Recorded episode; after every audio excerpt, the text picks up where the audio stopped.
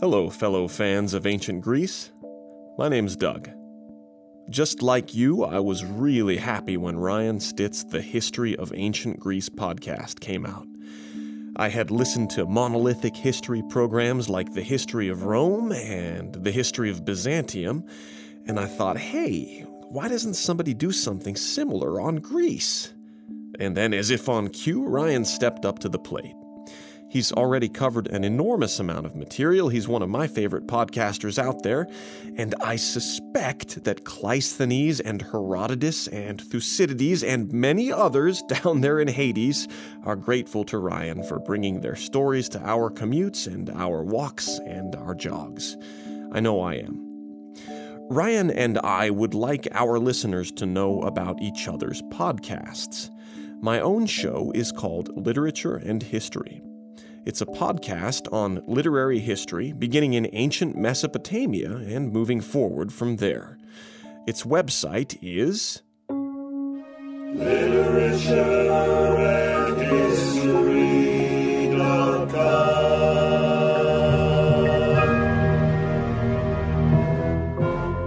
And there's a lot of original music and comedy music, background music, and that kind of thing in literature and history. So, so far I've covered Hesiod and Homer, Sappho and Pindar, and I'm currently releasing a long series of shows on ancient Greek drama, including Aeschylus and Sophocles and Euripides and Aristophanes and that company. I've also covered literature of ancient Mesopotamia and ancient Egypt and the Old Testament, if you happen to be interested in those too. In addition to offering introductions and nice long summaries of works of literature, I also contextualize them in the historical periods that produced them, hence my show's name, Literature and History. So check this out. As it happens, Ryan and I are hitting classical Athens at almost exactly the same time. Ryan's podcast is mostly history with some literature, and mine is mostly literature with some history. And we both think that if you listen to them side by side, you'll end up with a pretty strong introduction to the history and culture of classical Athens. And classical Athens is one of the most fantastic, edge of your seat places and times in world history. I mean, you've got the inception of the world's first democracy, and the Persian Wars, and the Athenian Empire, and the Peloponnesian War, and all the astounding literature that these events inspired. So, my podcast, again, is called Literature and History. It's available in all the normal places you listen to podcasts, and Literature and History's website is once again. Literature and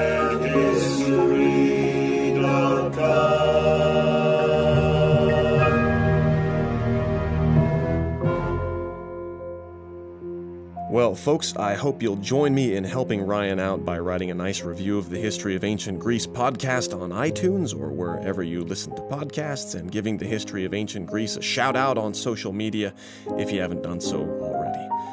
Oh, and one more thing. Ancient Greece is confusing and geographically dispersed, yet it's something worth perusing in which you should be versed. And now we are all learning it, the war as well as the peace. Thank you, mighty Ryan Stitt, for the history of ancient Greece.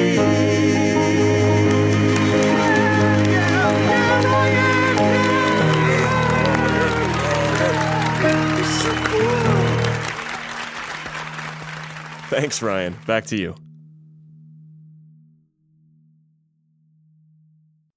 Hello, and welcome back to the History of Ancient Greece, Episode 26 The Tyranny of the Pisistratids.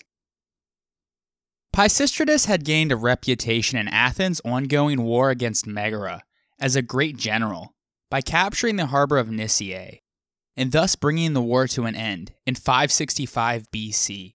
In addition to bolstering Athenian pride, this victory also ended the troublesome trade blockage that had contributed to local food shortages. Returning to Athens in 561 BC as a hero, Pisistratus was already nursing political ambitions, but he needed a political base first. so he looked to the Hyperacreioi, the faction of the poor hill dwellers on the eastern coast of Attica. He began his campaign by speaking out publicly, championing the lower classes and chastising the aristocracy for their abuses. Knowing that speeches alone wouldn't be enough, his big play came when he faked an attempt on his own life and then went before the assembly in the Agora, bloodied and injured, pulled by two wounded mules, explaining that his political rivals hired thugs to do this, and announced that he needed bodyguards to protect him from his enemies, since injured he was not able to do it himself. Speaking out forcefully against this request was his elder cousin Solon, who had emerged from retirement to prophesy the coming tyranny. The Athenians disregarded the old man's warning and allowed their favorite general to have 50 bodyguards by means of a motion by Ariston. Solon left the assembly, seeing that the poor were bent by gratifying Pisistratus, while the rich were shrinking away from any conflict with him. And he even said that he was wiser than one party and braver than the other. Marching in the footsteps of Cylon, a few days later, Pisistratus used those armed bodyguards to seize the Acropolis, and just like that, Athens was under the rule of a tyrant who had the poor masses on his side. Pisistratus held power for five years, from 561 to 556 BC. It is said that each day within Athens, the aging Solon stood outside his home in full armor, urging all that passed by to support him in expelling the tyrant and reclaiming the freedom that his laws once granted. Eventually, Solon relented and went back into retirement. He died in 558 BC, and Aristotle reports that his body was burned and his ashes were spread over Salamis. Even after Solon died, resistance continued to mount. Eventually, the two defeated factions, the Pediakoi and the Paralioi, reached out to the exiled Alcmeonidae, seeking an alliance in order to overthrow Pisistratus. The Alcmeonidae readily accepted, being eager to return home and rehabilitate their battered reputation. Reading the writing on the wall, Pisistratus fled the city in 556 BC. With the return of the Alcmeonidae, Athens soon found that it had merely traded one threat for another. Having been fabulously wealthy prior to their exile, they had made even more lucrative arrangements in their absence, and thus they returned to Athens as an economic superpower. We have already discussed Megacles' victory over Hippocleides, a former archon of Athens, in the competition for the marriage of Agariste, the daughter of Cleisthenes of Sicyon, and thus cementing a relationship between their two families. Another one of their recent benefactors had been the incredibly wealthy and powerful Lydian king Croesus. The priests at Delphi had developed a mutually beneficial relationship with the exiled Alcmeonidae, who had hired mercenaries to help free Delphi from the domination of the nearby city of Kirrha in the First Sacred War. As a reward, the priests allowed them to withhold access to the oracle in exchange for payment. Through fortunate timing, they still held this position when Croesus came in the early 550s BC Croesus had developed an interest in the prophetic abilities of the Greek oracle at Delphi, but he approached the oracle with a skeptical eye, wanting to test its power first, a concept that was sacrilegious to the pious Greeks. The Alcmeonidae were more than happy to carry Croesus' test question to the oracle of what am I doing at this very moment. The Lydian king must have been satisfied with the reply, since he would go on to consult the oracle on all of the supremely important matters. Also, the Alcmeonidae were handsomely rewarded for their intercession. According to Herodotus, Croesus famously invited Megacles' father, Alcmaeon, to visit his royal treasury at Sardis, and to take with him all of the gold that he could carry away. In any event, not being one to let pride or appearance trump wealth, Alcmaeon supposedly arrived wearing a baggy woman's tunic and loose boots, and then filled his outfit to the brim with gold dust. Just like with Solon, the chronology doesn't jive. So either Alcmaeon performed this action during the reign of Alyattes, or it was actually Megacles. Regardless, bolstered by such wealth and international influence, it's hard to picture the returning Alcmeonidae amicably sharing power in Athens for very long. Knowing this, Pisistratus waited patiently in exile for the other two factions to begin to quarrel. The Alcmeonidae constructed a magnificent new temple in the Acropolis, lavishly decorated with brightly painted snakes, bulls, lions, tritons, and triple bodied men with blue beards in order to win the people over. However, the comparatively modest temple of Athena Polias that had been erected by the aristocratic faction was still favored. So the Alcmeonidae casted about for other ways to win over the people. Soon enough, the political alliance between Megacles and Lycurgus collapsed. So, in their time of need, the Alcmeonidae reached out to the exiled Pisistratus. So, in 556 BC, he divorced his Argive wife, and a second marriage was hastily arranged with Megacles' daughter, uniting the two families and paving a way for the tyrant's return. According to Herodotus, Pisistratus recruited a tall, beautiful girl named Phye from a local village and dressed her in the helmet and armor in the style of Athena. He put her in a fancy chariot, accompanied by musicians, dancers, and armed supporters, and had her ride out ahead of him as he made his return through the Attic countryside, while his men yelled that Athena was bringing back Pisistratus to Athens. So, not wanting to anger their patron deity, the Athenians hailed to Pisistratus as he reached the Acropolis. And his men, and the Alcmeonidae, drove out Lycurgus and his people, restoring Pisistratus tyrant in 556 BC. As an aside, Herodotus here makes it clear how gullible the Athenians were. Although it was a spectacular triumph, it proved to be as short lived as the first. Almost immediately, Pisistratus' new wife complained to Megacles that her husband was not performing his husbandry duties, meaning he wasn't having sex with her to produce children. Pisistratus did not want to mess up the succession of his sons from his first wife, so he had intercourse with his new wife, as Herodotus puts it, ou kata nomon, or not according to the accepted norm, in order to avoid conception. I'll let you ponder over what that means. In any event, she at first kept silent about this, but later informed her mother. When the mother told her husband Megacles, his anger at this insult to his daughter and the impossibility of a future half Alcmeonidae tyrant persuaded him to turn on his new son in law. He thus buried his differences with Lycurgus and renewed their political alliance. The two combined forces once again then drove Pisistratus out of the city, this time forcing him to flee out of Attica. This second failure taught Pisistratus a very valuable lesson the impossibility of seizing and holding on to the tyranny at Athens by conventional means, namely by relying on the strength of his faction alone. An alliance of the other factions inevitably would be thwarted by their superior combined might when they united against him at some other time in the future. So, in his second exile, this time for 10 years, Pisistratus ruminated over the true nature of power. Before his next return, he would eliminate any margin for error by accumulating a vast fortune, cultivating powerful allies, and having a personal army at his back.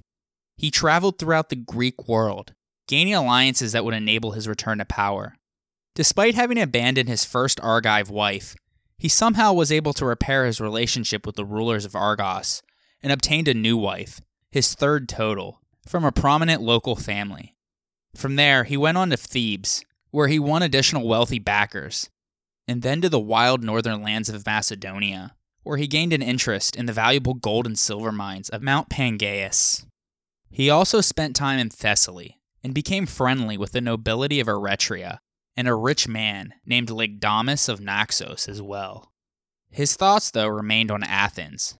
Whereas his first two attempts at power relied on trickery, his third would rest on the firmness of metal. Generous donations from his supporters, coupled with Macedonian gold and silver, allowed him to fund a full mercenary army in order to retake Athens by force. In 546 BC, using Eretria as a base, Pisistratus landed on the beaches of Marathon with a thousand Argive mercenaries and Theban cavalry and recruited many of his own people to join him. Learning of his invasion, the Alcmeonidae led an Athenian army to confront him near the village of Pallene in central Attica. The result was a crushing victory for Pisistratus. Despite their skill and determination, Athenian hoplites were no match for an army consisting of Theban cavalry and Argive infantry that was led by one of Greece's most experienced commanders, who shocked everyone by attacking midday in the hot Athenian sun. With victory in hand, he granted amnesty to anyone who laid down their weapons and joined his cause. Ominously, an Alcmeonidine noble was killed in the battle. The rest of the clan, unwilling to face his wrath, fled the city once again into exile. Then, Pisistratus ascended the ramp to the Acropolis and claimed the title of tyrant for the third and final time. This one lasting from 546 to the winter of 528 527 BC. In order to propagandize his rule, Pisistratus made the claim that his family can trace its lineage to the Neleid, one of the mythological connections to Athens. This probably wasn't believed by many Athenians, however. In any event, he maintained his hold on power this time by a mixture of force, diplomacy in his dealings with the aristocracy, and supportive policies for the poor. Pisistratus's first decree was that the people of Athens should not be alarmed or downcast, but should continue about their business, leaving the entire burden of state for him to shoulder. His first acts were geared towards cementing his rule. He recruited Scythians to act as bodyguards, paid for by tax revenues and by his income from his business interests in Thrace, and he tricked the Athenians into disarming themselves. Despite this, though, his rule was moderate, not harsh, and he allowed the laws of Solon to function, which had not really been put into full effect because of the factional strife. Herodotus said that Pisistratus didn't disturb the existing magistracies or change ancient laws and administered the state under the established constitution. Thus, it is reasonable to believe that for the most part, the archons, the Areopagus, the Boule of 400, and the Ecclesia carried out their functions with minimal direct interference by Pisistratus. This in fact legitimized his tyranny in the eyes of the people. This appearance of normality would have also appealed to the aristocrats, since their dignity and prestige would still be publicly recognized as they held the public offices of the archonship and continued to be members of the Areopagus.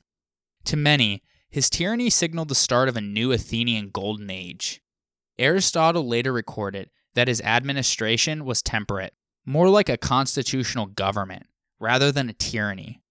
For this, Pisistratus's rule was exalted as a model example of tyranny.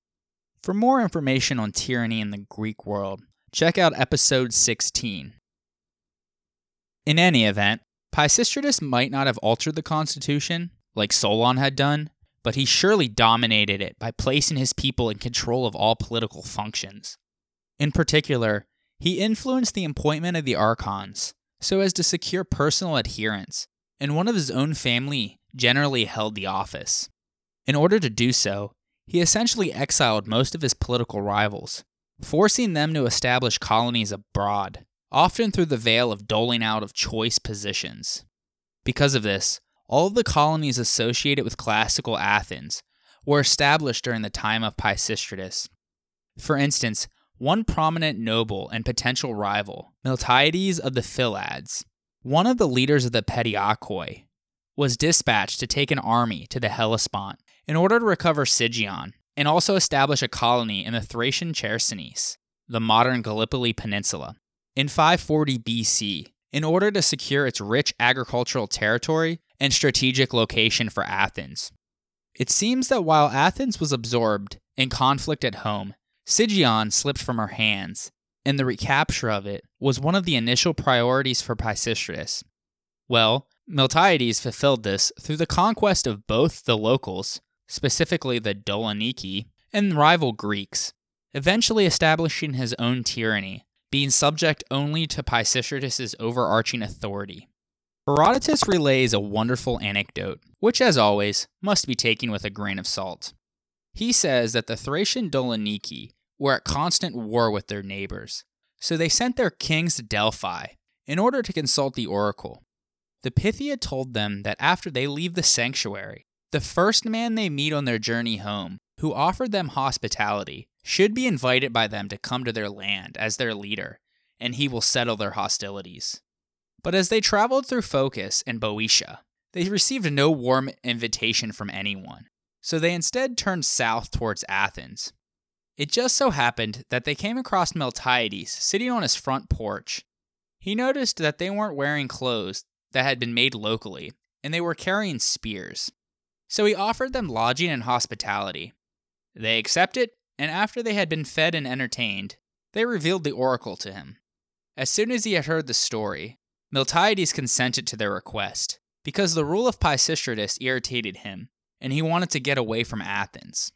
He took with him any Athenian who felt the same, and they sailed away to the land of the Doloniki. The kings abdicated their thrones and allowed him to make himself tyrant of the whole people. At least this is the story according to Herodotus. In any event, Miltiades fortified the peninsula, building a wall across it to defend against incursions by hostile natives.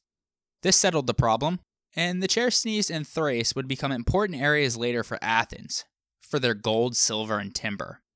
Aiding in this endeavor, he placed Sigeon on the opposite side of the Hellespont in the Troad, under control of one of his sons, Hegesistratus. So, by gaining control of both sides of the Hellespont for Athens, this opened up the Black Sea to Athenian merchants and increased the grain imports from the Chersonese. As an aside, the name Miltiades derives from miltos, a red ochre clay used as paint. It was a name often given to red haired babies, so it seems likely that Miltiades must have been red haired. Back at Athens, some aristocrats acquiesced to Pisistratus's rule and thus were not exiled. He wanted to avoid alienating the aristocrats by allowing them to retain their status and prestige. But in order to ensure their good behavior and collaboration, Pisistratus took their children as hostages and then gave them into the safekeeping of Lygdamus, the tyrant of Naxos. Pisistratus may have confiscated the land of those he exiled and divided it amongst his hoplite soldiers. This is just speculation, though, because previously there was a great difference in landowning, but during the 5th century BC, there was an overwhelming number of medium sized family farms. So that must have happened during the rule of Pisistratus, which would have only increased his popularity. According to Aristotle, he was known as a demotikotatos, or a man concerned about the people. Having secured power, he wanted to do everything that he could do to make his citizens happy and prosperous. In particular, having taken up the cause of the downtrodden previously, he had no intention of forsaking their interests now. It is surprising that Aristotle makes no mention of the two lasting achievements of Pisistratus his program of public works, which also provided employment for the poorer citizens, and the encouragement of religious festivals, and the patronage of the arts, which emphasized the unity of Attica by reducing the importance of local cults. Thus, he focused attention on Athens as the social, religious, and cultural, as well as political, center of the Athenian state, and became a patron of public works and the arts. In doing so, he presided over the most substantial building program in archaic Athens. However, it is difficult to establish from the architectural remains at what date the major buildings were begun or finished, and thus whether they were initiated before or because of his tyranny. Matters are further complicated due to the multiple periods of tyranny and exile. Regardless, the scholarly majority is that Pisistratus and his sons should receive the credit for the 6th century BC building construction in the Agora and on the Acropolis, especially as the funding of religious buildings was an effective political maneuver. A further benefit was that in constructing these many buildings, these projects provided jobs to the poor, which was Pisistratus' initial power base after all. He cleared the agora of private dwellings, turning them into public buildings, and promoted the agora, which literally means marketplace, as a place for the citizens to gather. For instance, he built the first small treasury style buildings called oikemata Towards the southwest corner of the agora, a large building was erected, known as Building F, and it dates to around 550 to 525 BC. It consisted of a central courtyard, which was surrounded by a number of rooms on three sides.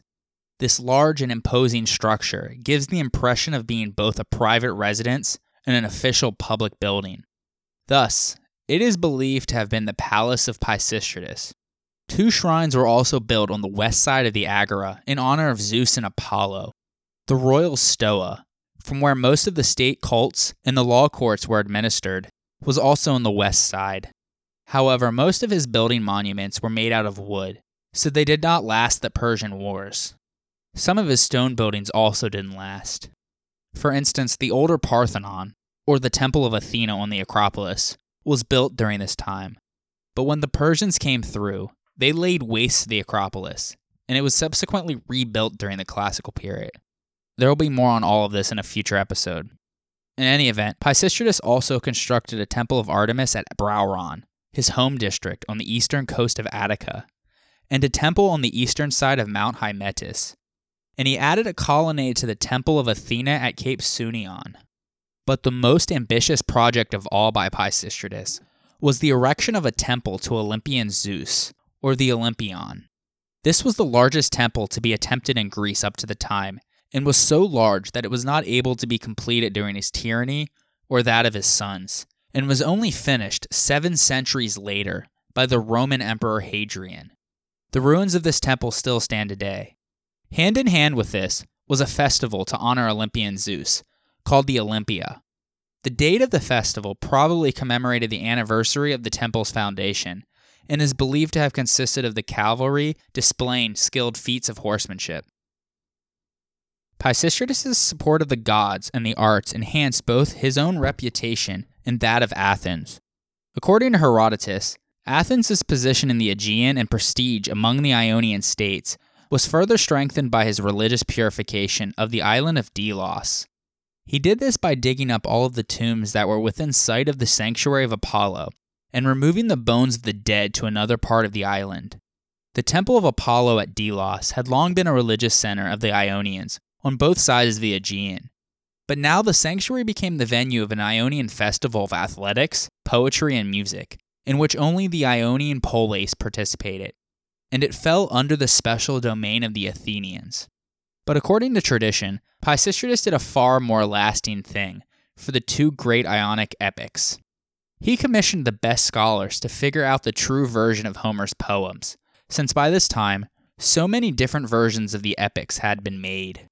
His true version became standard all the way down to modern time.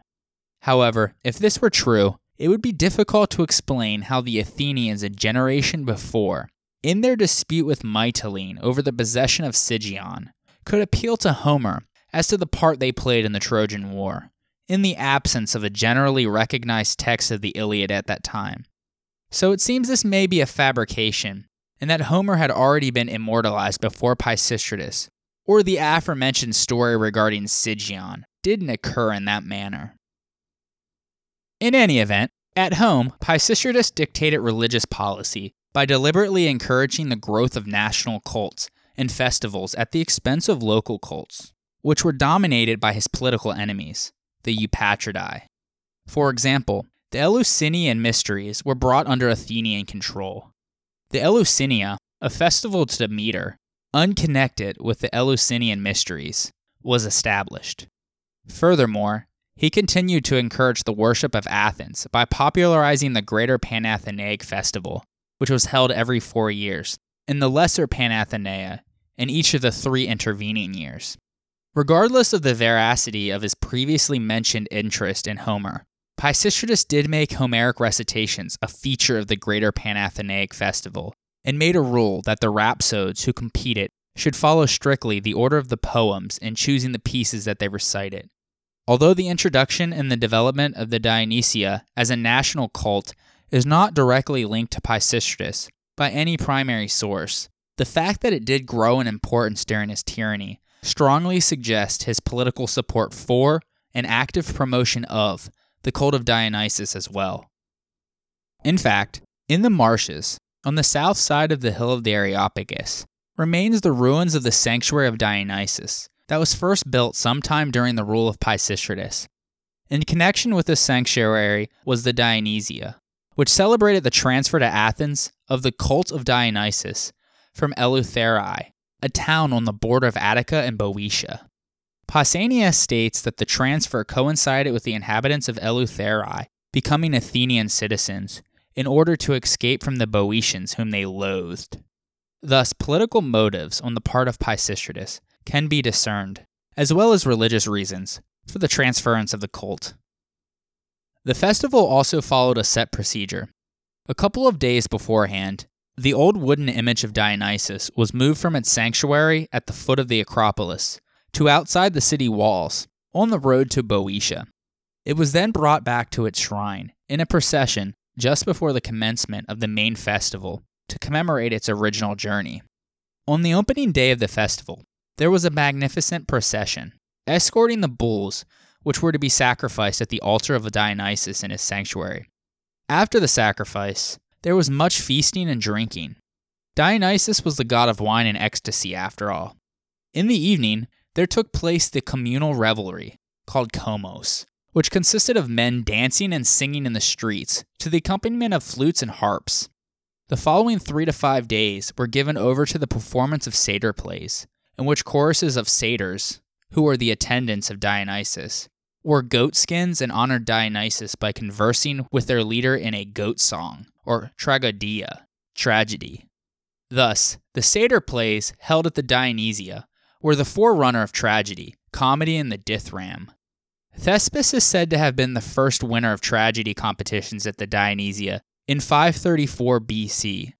He was the founder of acting by stepping out from a chorus and performing a solo.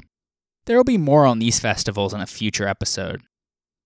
Anyway, in addition, the first high powered Athenian black figure pottery was developed during this time. Black figured pottery reached its zenith around the middle of the century, and around 530 BC, potters began to experiment with the more versatile red figure style. There is more on this in episode 17. But Dionysiac scenes of drinking and unrestrained merrymaking were popular subjects of vase painting during Pisistratus' tyranny. In any event, we can once again see Pisistratus' political shrewdness in his active support of such a national festival that offered pageantry and entertainment to all Athenians, thus enhancing his popularity. It is also worthy of note that this festival was not under the control of the Basileus Archon, who was the religious leader of the state, but of the eponymous Archon, whose election was controlled by Pisistratus, and who was thus subject to his political direction. Pisistratus was unlikely to have foreseen the brilliant achievements of the classical Athenian drama, but his patronage of the arts had provided its stimulus.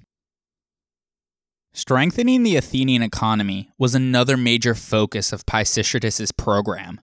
Like Solon, he was concerned about both agriculture and commerce. He gave Athens its own system of weights and measures that would eclipse the Euboean standard for the rest of the Ionians. Under his reign, Athens minted coinage for the first time, made of silver and having images of Athenian owls on the reverse and the head of Athena on the obverse. These Athenian owls, as they were called, would become the primary currency of the Aegean. As coined money became more popular and plentiful, it's entirely possible that Pisistratus converted Solon's measures of agricultural produce for class specification into an assessment of money. He also provided interest free loans to those local farmers who needed to pay off their debts or buy more land and equipment. Aristotle writes that he lent money to the poor so that they might make a better living from farming for two reasons. First, so that they did not spend their time in the city but would be scattered throughout the countryside. And secondly, so that they would be reasonably well off and involved in their own private affairs, and consequently would neither want nor have the time to attend public affairs. At the same time, he encouraged the cultivation of the land, especially the olive. An Athenian trade expanded greatly under his regime. During the first half of the 6th century BC, Athenian exports began to appear throughout the Aegean and Mediterranean, probably at least in part to Solon, but under Pisistratus, fine Attic pottery traveled even further, ranging from Ionia, Cyprus, and Syria in the east to as far west as Carthage and Spain. In any event, although the Athenian economy became very successful under his tyranny, Pisistratus did impose the first tax ever at Athens, beginning with an import tax and then a tax of 5% from all production from the land. This money went straight into Pisistratus' account, although it did give him what he needed to be the beneficiary that he was. Aristotle relays a story that on one occasion, during one of his many tours of Attica, during which he constantly reviewed and resolved disputes, Pisistratus ran into a farmer on the slopes of Mount Hymettus who was struggling to cultivate a stony patch of land. When Pisistratus asked him what his land produced, the farmer said that all he grew on his farms were rocks, and that Pisistratus is welcome to his 5%, not knowing that he was actually speaking to Pisistratus. He was so taken aback by the farmer and his situation that Pisistratus immediately declared him exempt from taxes. The authenticity of this particular story may be doubted, but not Pisistratus's frequent tours of inspection around Attica, which reveals his concern for the welfare of the poor farmers.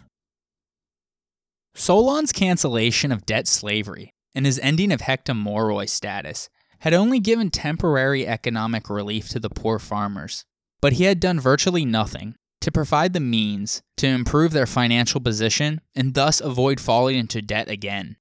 And so, Pisistratus improved upon Solon's economic reforms by lending money to the poor farmers, which provided them with positive help in a number of ways. They could either invest in their land, thus increasing its agricultural output, or they could support themselves in the interim period while they changed over from cereal farming to the cultivation of olives and vines, as it takes several years after the first planting until olive branches or vines would grow long enough to produce crops. It also could tide over those on the cusp of entering the middle class until the rise of employment opportunities in industry allowed them to switch over from small time farming because this tax on agricultural produce encouraged those with capital to diversify and invest in industry. Aristotle, who held a pro aristocratic bias, stresses the political motives for Pisistratus's generous loans to the poor. He believed that attainment of economic security by the formerly impoverished farmers was the most important motive for the tyrant, since the resultant gratitude would secure their continued loyalty. The growth of commerce was accompanied by an ambitious foreign policy because peaceful foreign relations helped to create a favorable economic climate in which Athens could take full advantage of the export markets. Although Aegina was still an active and open rival of Athens, Megara had been humbled, and Pisistratus fostered and maintained political alliances with states such as Eretria, Corinth, Argos, Thebes, and with Lygdamus, a personal friend who he installed as tyrant of Naxos. These all had been acquired during his second exile, but during his tyranny, an alliance was probably also made with powerful Thessaly, which is strongly suggested by the name of his third son, Thessalos. At some point, an alliance also was made with the Spartans, although this may have been formed later during the rule of his sons. In any event, Pisistratus in general preferred to secure peace by forging diplomatic links with foreign powers, but this did not prevent him from using force when he thought that it was in Athens or his own interests. For example, see his installation of Lygdamus as tyrant of Naxos and Miltiades' colonizing campaigns in the Thracian Chersonese. This dual policy of diplomacy and force proved to be very effective in foreign affairs. Furthermore, Pisistratus also instituted a system of circuit judges. Originally, those living outside of Athens had to travel to Athens in order to settle even minor disputes. But now, these 30 circuit judges traveled the countryside, bringing justice to the ordinary citizens. But they only handled disputes against tribes other than their own. He did this so that the administration of law would be removed from the local aristocrats, thus ensuring justice for the poor and emphasizing the superior position that the state was now holding over the aristocrats. Back in the city, Pisistratus regularly attended meetings of the assembly, appearing respectfully in the role that Augustus would later coin as princeps, never openly flouting power, but acting as if he was the first among equals. And so, a combination of peaceful relations with foreign powers and his political stability at home provided the basis for a widespread improvement in the standard of living for the Athenians during the second half of the 6th century BC. Pisistratus was an extremely ambitious and capable ruler. The biggest legacy that he left was Athenian civic identity in the form of buildings, ceremonies, coinage, and so forth. All of these things together show an Athens that was developing a sense of itself as a unique polis and as a unique people. In fact, he was such a good ruler that Aristotle, who despised tyranny, had to make an exception for Pisistratus several centuries later, saying that he was essentially only half bad, since he was such a competent ruler. He was beloved by the people, and a sign of his popularity is that he died in the winter of 528 527 BC, peacefully of old age. We are told with his death that there was no chaos or revolution as the tyranny was passed on to his two sons, the elder Hippias and the younger Hipparchus, according to Herodotus. Thucydides, though, reports that Hippias was the sole tyrant and did not rule jointly with Hipparchus. It is clear from the sources that there were conflicting traditions about his succession. In any event, at first, he, or they, ruled moderately, like their father, while Hippias concerned himself with matters of the state as an adept ruler, and Hipparchus preferred to continue the public works projects and patronage of the arts. Because of this, they enjoyed the popular support of the people. Their patronage of poetry attracted the most eminent poets of the day, Simonides of Chios and Anacreon of Teos, to come to their court. They made the Dionysia and the great Panathenaea more elaborate. They improved communications throughout Attica by setting up Hermae, or images of Hermes, the patron god of travelers, to act as milestones on the roads. They dedicated an altar to Apollo in the sanctuary of Pythian Apollo in the southeast of the city. Thucydides provides an inscription recording this dedication, which has been discovered and thus confirmed archaeologically. They also dedicated an altar of the twelve gods in the Agora, from which all distances from Athens were marked. The co tyrants renovated the temple of Athena Polias. All that survives of it to this day are stone rectangular foundations on the north side of the Acropolis. But there are surviving pedimental sculptures, such as the lions, Heracles and Triton, and Bluebeard, in the Acropolis Museum. In any event, the original outer colonnade was replaced by a newer and higher one, and the superstructure was also completely renewed. Furthermore, not only was the new, so called east pediment now freestanding and executed in marble, unlike the other older pediment, which was sculpted in relief and executed in limestone, but also there was a dramatic new theme, that being the Gigantomachy, or the battle between the giants and the gods for supremacy, as we discussed in episode 2. Athena was given the dominant position in the pediment, showing that Pisistratus' sons were continuing his policy of emphasizing Athena. The old propylon, which is the first entrance built to the temple of Athena Polias, may also have been built around the same time. The co tyrants also undertook major improvements of Athens' water supply. In the hot summers of eastern Greece, few things are more important than a good water supply, and thus, they built the first aqueduct in Athens, opening a reliable water supply to sustain such a booming population.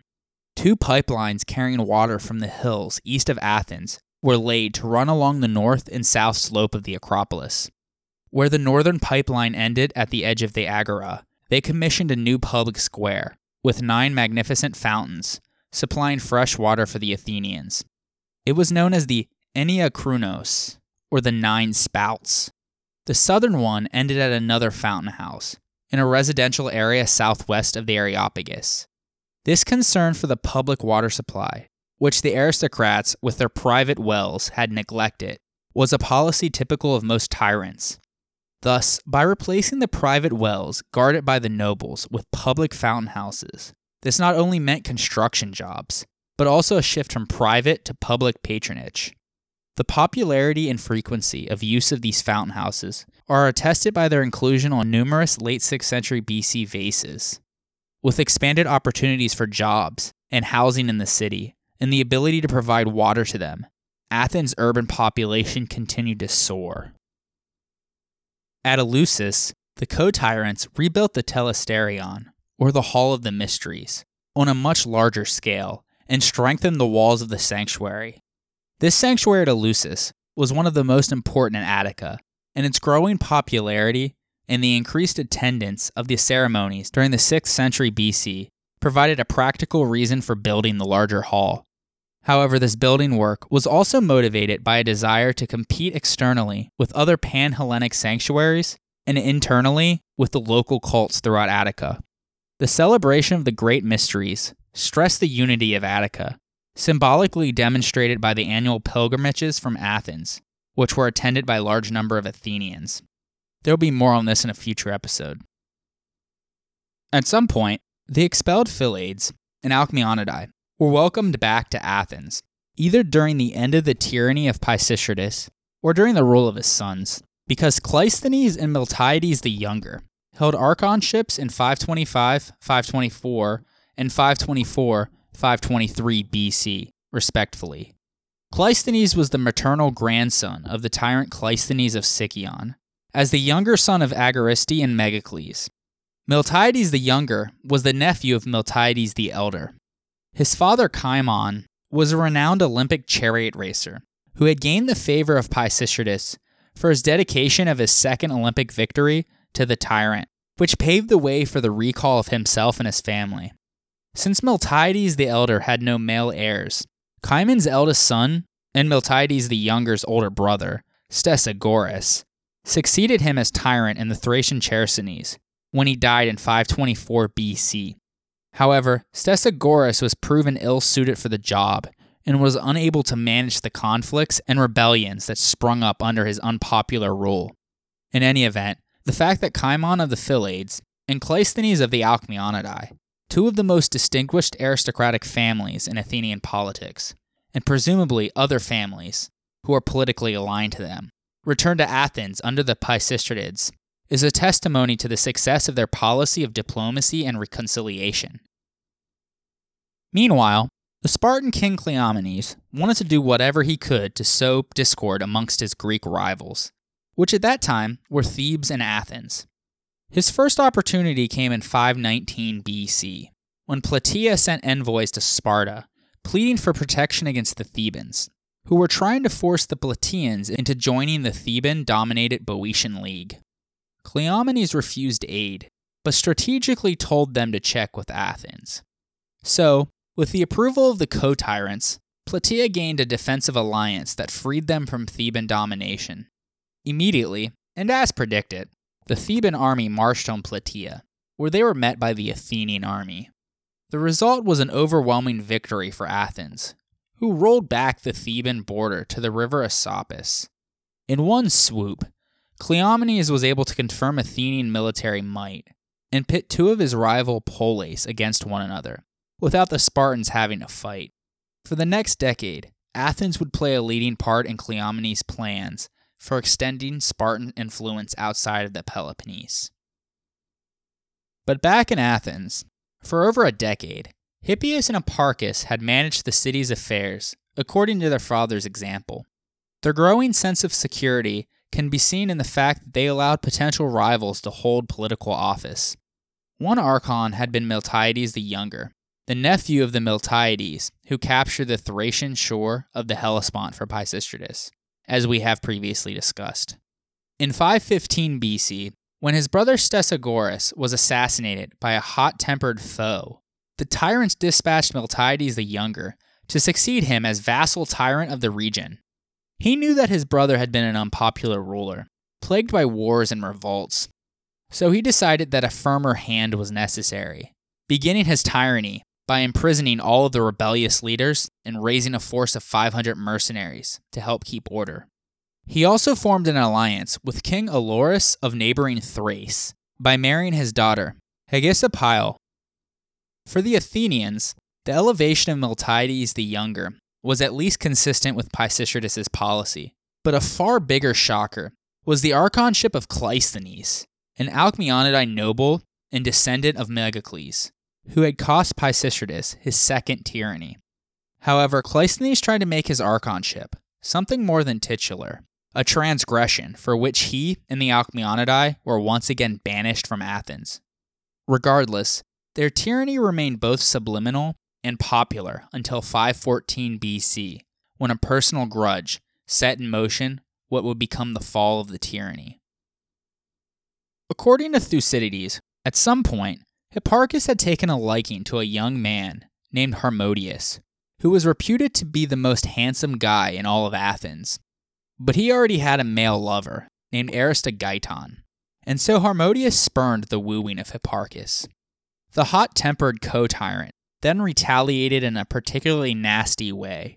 The Greater Panathenaea was coming up, and all of Attica came out to celebrate the event.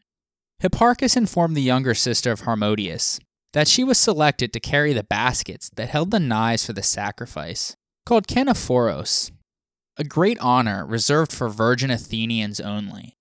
But on the day of the games, he addressed the crowd in the Agora and publicly declared that she can't carry a basket after all, the implication being that she was not a virgin. The young girl was horrified and ran off crying.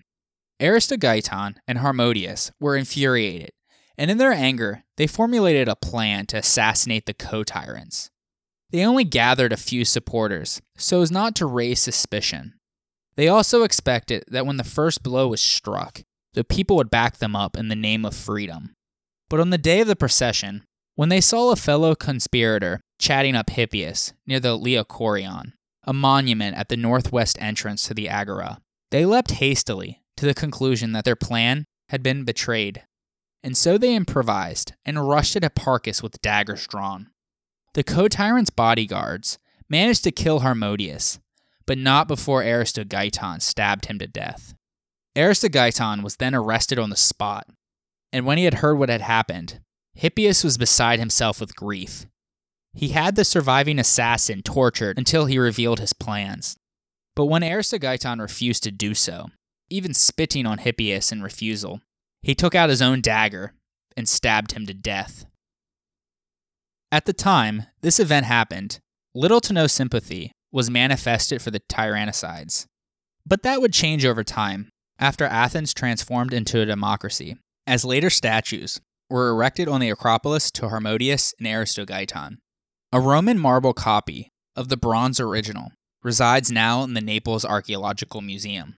The tyrannicides also were hailed in skolia, or drinking songs. Athenaeus writes In a branch of myrtle I shall carry my sword, just as Harmodius and Aristogeiton, when they slew the tyrant and made Athens free. Here, Athenaeus uses the word isonomia, which is translated as free. Their fame probably reflects later propaganda by opposing political factions, whose objective seems to be the devaluation of the achievements of the Alcmeonidae. More on that next episode. By highlighting the fame of Harmodius and Aristogeiton, this propaganda gained so much acceptance to the extent that there were annual sacrifices to the tyrannicides, as they were called, as heroes by the polemarch on behalf of the state. And their descendants were maintained at public expense. It was Thucydides' desire to correct this mistaken tradition, as he believed, that led him to stress adamantly that Hippias was the eldest son, and thus was Pisistratus' successor's tyrant, to which Herodotus agrees. Aristotle, though, put forward a compromise by suggesting a joint rule by both sons, though he admitted that Hippias was the elder and was effectively in charge of ruling Athens. It is likely that the Athenian acceptance of these two differing accounts were due to their desire to overlook one very unpalatable fact that the lion's share of the praise for the overthrow of the tyranny in Athens belonged to Sparta. In any event, following the assassination of Hipparchus, rumors began to spread around Athens that the tyrannicides had not been acting out of petty malice, but out of a symbolic blow against tyranny and oppression. Predictably, Hippias became very paranoid after this and secluded himself behind a wall of Scythian bodyguards. He even fortified the hill of Munichia at Piraeus in order to have a post on the shore from which he could flee overseas at a moment's notice, if need be. He also began to turn his eyes towards Persia, where a new power had begun to cast its shadow over the Hellenic world. More on that in future episodes by marrying his daughter Archidike to a son of the tyrant of Lampsacus, who was known to have influence at the Persian court. In any event, from this point forward, the entire nature of Hippias's regime became very harsh. He searched Athenian homes and arrested any who were found with concealed weapons. He executed all those who he suspected were plotting against him, whether it was truthful or not, making him further unpopular.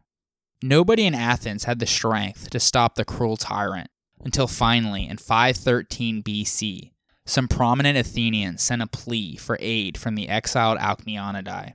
Eager to take advantage of Hippias's downward spiral, Cleisthenes stepped back onto the stage. He dutifully raised a mercenary army and marched on Athens. Hippias, though, had more formidable mercenaries of his own, and he defeated the forces of the Alcmeonidae near Leipsydrion in North Attica. Thus, later that same year, Cleisthenes was forced to turn to Plan B.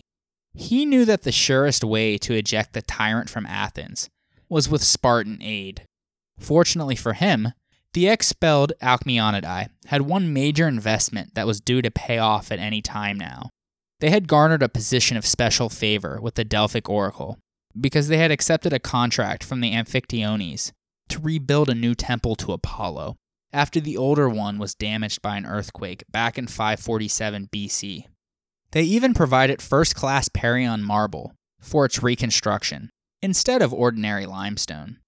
According to Herodotus, in return, from then on, every time the Spartans, who enjoyed a reputation as the enemy of tyranny, inquired about a matter with the Delphic oracle, whether on private or public missions, she always responded with, Free the Athenians first. Thus, after what was presumably numerous attempts at hearing the same response, the Spartans finally agreed to assist the Athenians, despite their close ties to the Pisistratids, for they considered the concerns of the gods to be a higher priority than those of men. So in 511 BC, Cleomenes sent a small force across the Isthmus of Corinth into Attica under the command of Anchemolius. Since the Spartan expedition went by land, we can safely assume that by this point, Corinth and Megara were allies of Sparta, if not earlier, as we discussed in episode 22, and thus they provided them with safe and easy access to Attica. Unfortunately, Cleomenes had underestimated the strength of Hippias's mercenary forces as well, particularly his Thessalian cavalry, and the Spartans had made it to Phaleron before being engaged and driven back into the Peloponnesus. In this attack, many Spartans were slain, including Anchemolius. For a people whose reputation was everything, this would not do. So the next year in 510 BC, Cleomenes personally led a much larger expedition. This time, they did justice to their legend and easily dispatched the tyrant's mercenaries. The routed Thessalians departed at once back to Thessaly. Then, marching into Athens, they besieged Hippias and his supporters atop the Acropolis. A botched attempt to smuggle the tyrant's children to safety, probably to Lampsacus, inadvertently delivered them into Spartan hands, which allowed Cleomenes to negotiate for his surrender. He capitulated and thus was given five days to leave Attica on the condition that they would be given back. A pillar was set up on the Acropolis, recording the sentence which condemned the Pisistratids to perpetual disfranchisement, called atimia. Hippias and his family defected first to Sigion, where the Macedonian king Amyntas offered him the district of Anthemus, north of the Halkidiki Peninsula. Then they went to Lampsacus, before he finally ended up at the court of the Persian king Darius. Thus, this ends the Pisistratid tyranny in Athens, but it would not be the last time that Hippias would set foot on Attic soil. The rest of that story will be concluded in a future episode. Almost immediately following the expulsion of Hippias, another important event occurred that would have ramifications later. The town of Plataea, on the Boeotian slope of Mount Cithaeron, was determined to retain her independence and hold aloof from the Boeotian League, which was under the supremacy of Thebes. The Plataeans first tried to enlist the aid of Sparta, but they were unwilling to interfere so far north. So they then sought and received the help of Athens, this would be the beginning of a long friendship between Athens and Plataea, based on mutual interest. Plataea depended on the support of Athens to maintain her independence on Boeotia, while it suited Athens to have a small friendly power on the other side of Mount Cithaeron, as a sort of watchtower against Thebes. Thus, the Athenians sent out an army for the protection of Plataea. Their intent wasn't to engage in hostilities with Thebes, but to assert legal authority for Plataea's independence. Thus, the two sides brought their case before an independent arbiter, which was Corinth in this instance. Corinth backed the Athenians and ruled that the Boeotian cities which did not wish to join the league cannot be coerced into doing so. But the Thebans could not accept this ruling. So, as the Athenian army was departing, they were treacherously attacked by the Theban army. However, they underestimated the will of the Athenians, who were victorious, and as a result, the river Asopus became the fixed southern boundary of the territory of Thebes. The Athenians also acquired a post on Boeotia itself, that being the town of Hysiae, on the northern slope of Mount Kithaeron. Because of this, Thebes and Athens wouldn't exactly remain on friendly terms, and Thebes was chomping at the bit to enact revenge. In any event, regardless of how the last few years of Hippias's reign came to a turbulent conclusion, the totality of the Pisistratids' tyranny had many positive elements. A much desired political stability was achieved by conciliating the upper class through diplomacy and by winning the goodwill of the lower class through economic reform. There was a great expansion of commerce through the Hellespont and into the Black Sea region in the east, and with Sicily and southern Italy in the west. By the end of the 6th century BC, Athenian pottery surpassed their Corinthian counterpart in the western markets. Also, tyranny broke up the monopoly that the aristocracy had on Athens. It did not revert back after tyranny was deposed. Solon's reforms, plus those of the tyrants, made permanent changes in Athenian society. The people gained experience over those years on the business of conducting self government. Thus, tyranny played an important role in the transition from an aristocracy to the classical democracy. But the Athenians had to pay something for its deliverance from tyranny. It was obliged to enter into the Peloponnesian League, of which Sparta was the head, and thus Sparta acquired a certain right of interference in the affairs of Athens.